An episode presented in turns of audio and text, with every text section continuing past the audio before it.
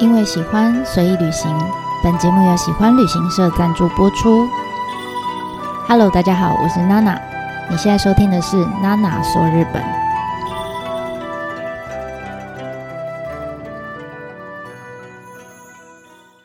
Hello，大家好，我是娜娜。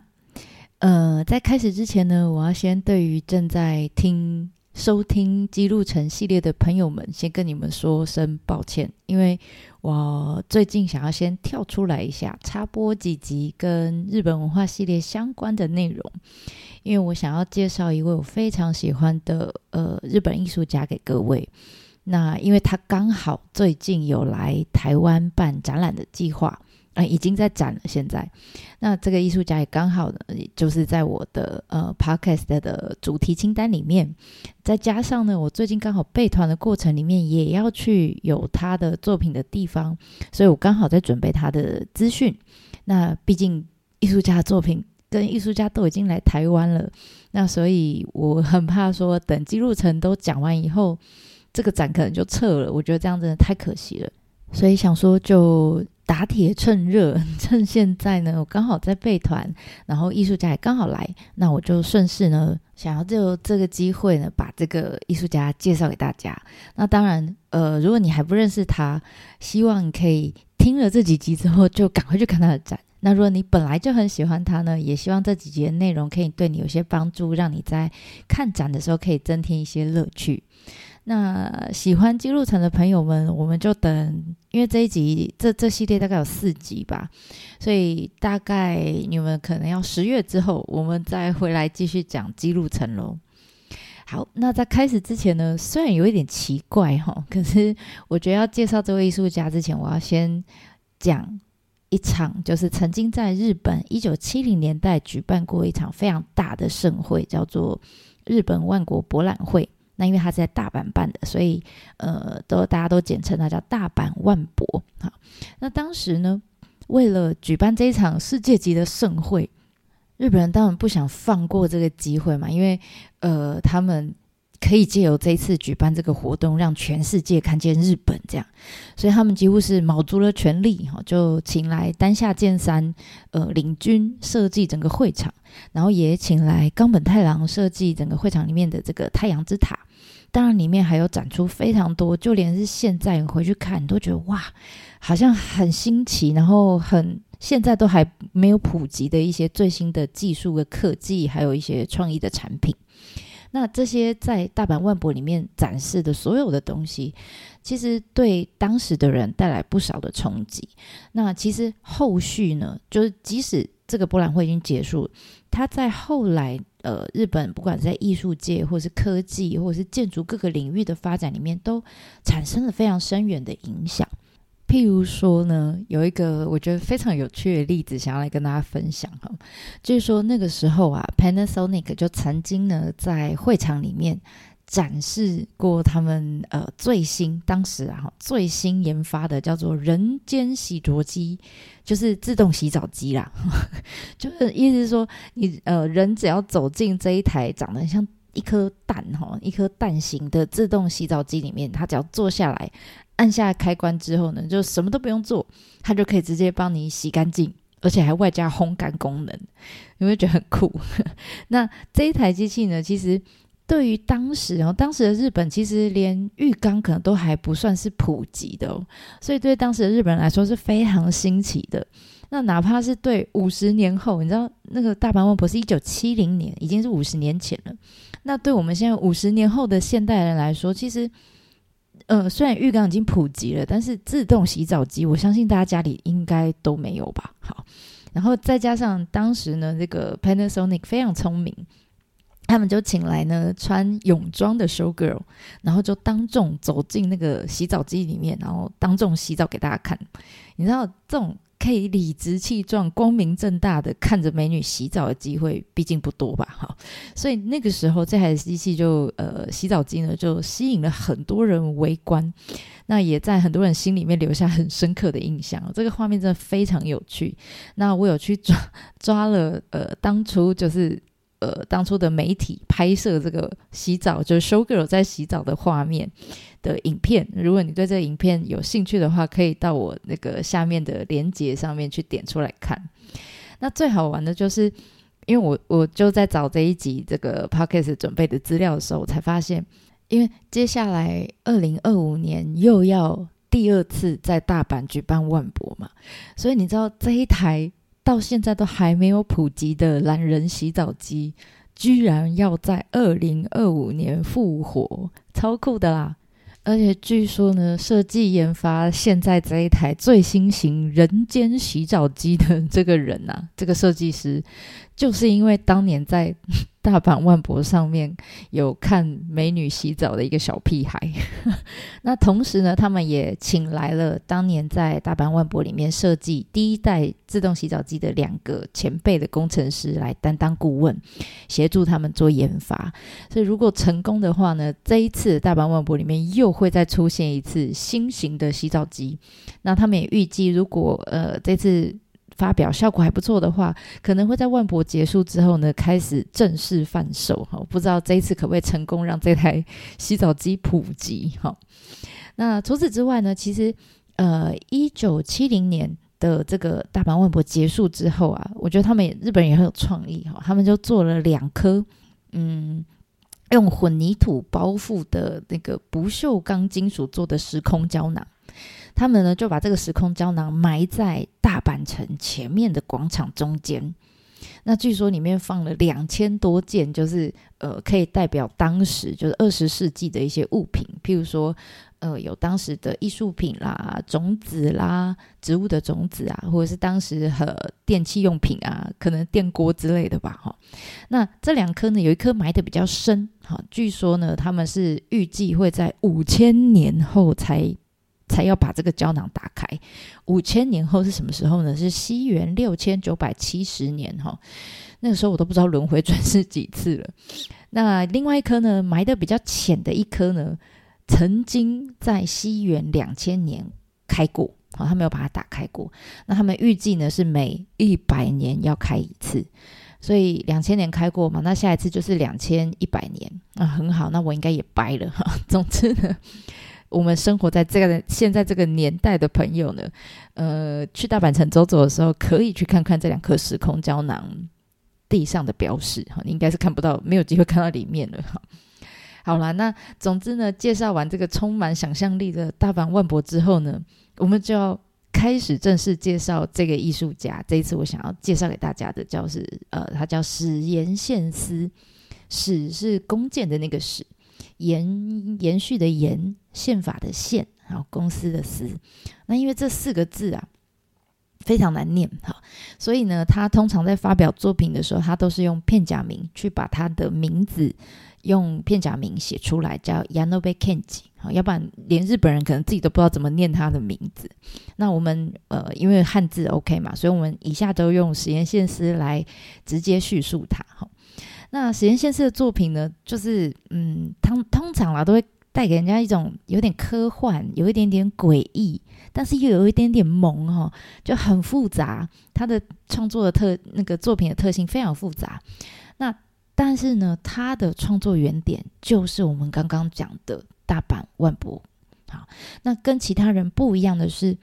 大阪万博是一九七零年办的嘛。那实验宪司呢，其实他出生是一九六五年。那据说，真的在大阪万博那一年，其实他也才五岁嘛。哈，他爸爸曾经带过他去会场当中，但是因为太小了，所以其实他对整个展期里面那些事物其实没有太具体的印象。那反而是大阪万博结束之后，那个会场哦就开始可能有些东西要拆掉啊，等等，有点像废墟一样的这个会场的空间，对他后来整个创作的人生其实带来蛮大的影响。哈。那我们刚刚讲大阪万博嘛，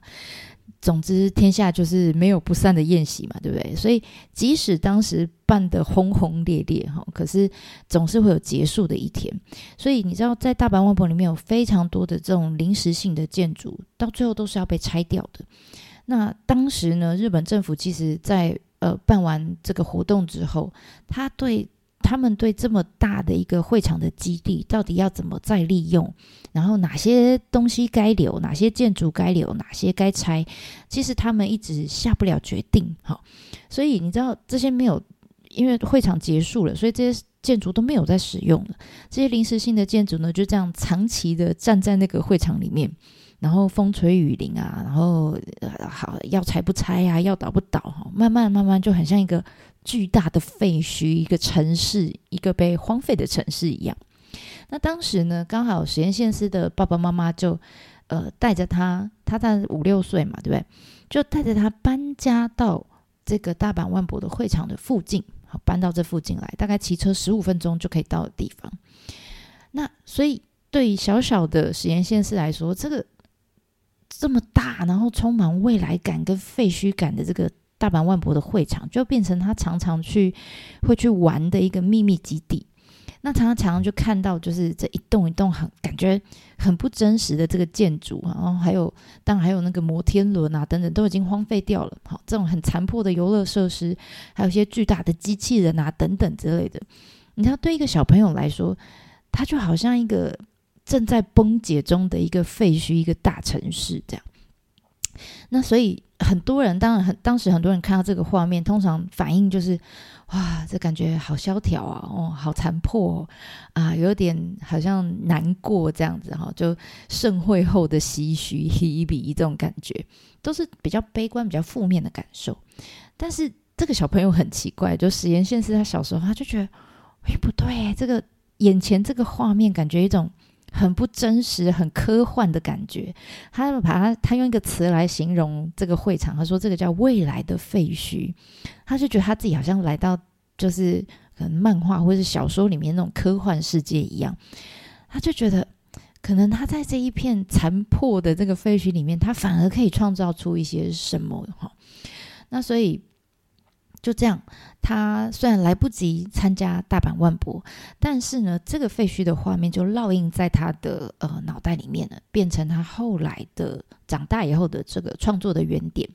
那当然也有可能啦，因为他就是大阪出生的人哈，他本来大阪人就是比较天生有点幽默的基因哈，所以呃，其实他的作品后来都还蛮常环绕着呃一些社会比较敏感的议题创作哈。那但是他又不想用传统就是很悲观、很严肃、很很愤怒的态度来面对这些问题，所以你知道他常常啊，他的作品里面就会有一些呃巨大的机器人或人偶，但是他长相可能会有一点点萌，哦，然后很科幻，可是又嗯好像很搞笑哈，他长相可能很搞笑，所以有点介在呃现实跟非现实之间的这种。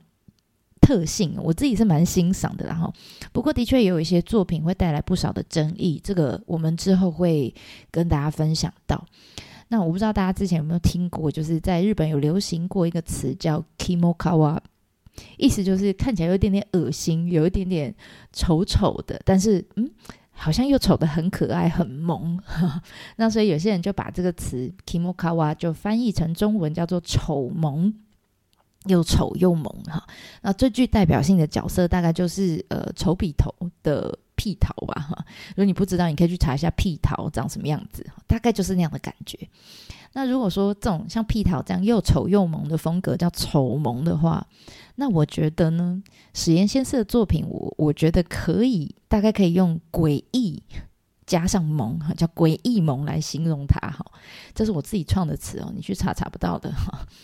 那所以从这一集开始呢，呃，娜娜师傅大概会选几个他在不同时期的一些代表作品，哈，代表的系列作品。那希望大家可以在听过这一系列 podcast 的介绍之后呢，你再来判断你喜不喜欢这个艺术家的作品。好，那这一次呢，要介绍的第一个就是也很酷哦，叫做我自己给他取的中文名字啊，叫超时空冥想机。好，那日文叫做 Tanking Machine。什么意思呢？就是呃，其实青少年时期的实验线司就很像我们现在大部分看到的中学生哈、高中生一样，他就迷上了动漫啊，然后还或者是一些太空的科幻片啊等等。譬如说像手冢治虫的《原子小金刚》，可能在那时候就很有名，好，或者是石森章太郎的《假面超人》，甚至是太空的科幻片《星际战警》等等。好，那所以呃，你知道他不不不是只有喜欢而已哦，他甚至哈，甚至呢，他还在现实世界里面 cosplay 里面的人物，他就把那个。那个叫什么？妈妈洗碗的长手套，塑胶手套，然后带来，然后就去戴上自己的手上，然后就去 cosplay 假面超人，这样 就很可爱。那像这样，就是把呃，要怎么讲，科幻片或者是虚假的世界里面的东西，化成真实，大家可以看得到、摸得到的这样子的一个 cosplay 的体验，其实也成为他后来呃的创作的一个契机跟养分。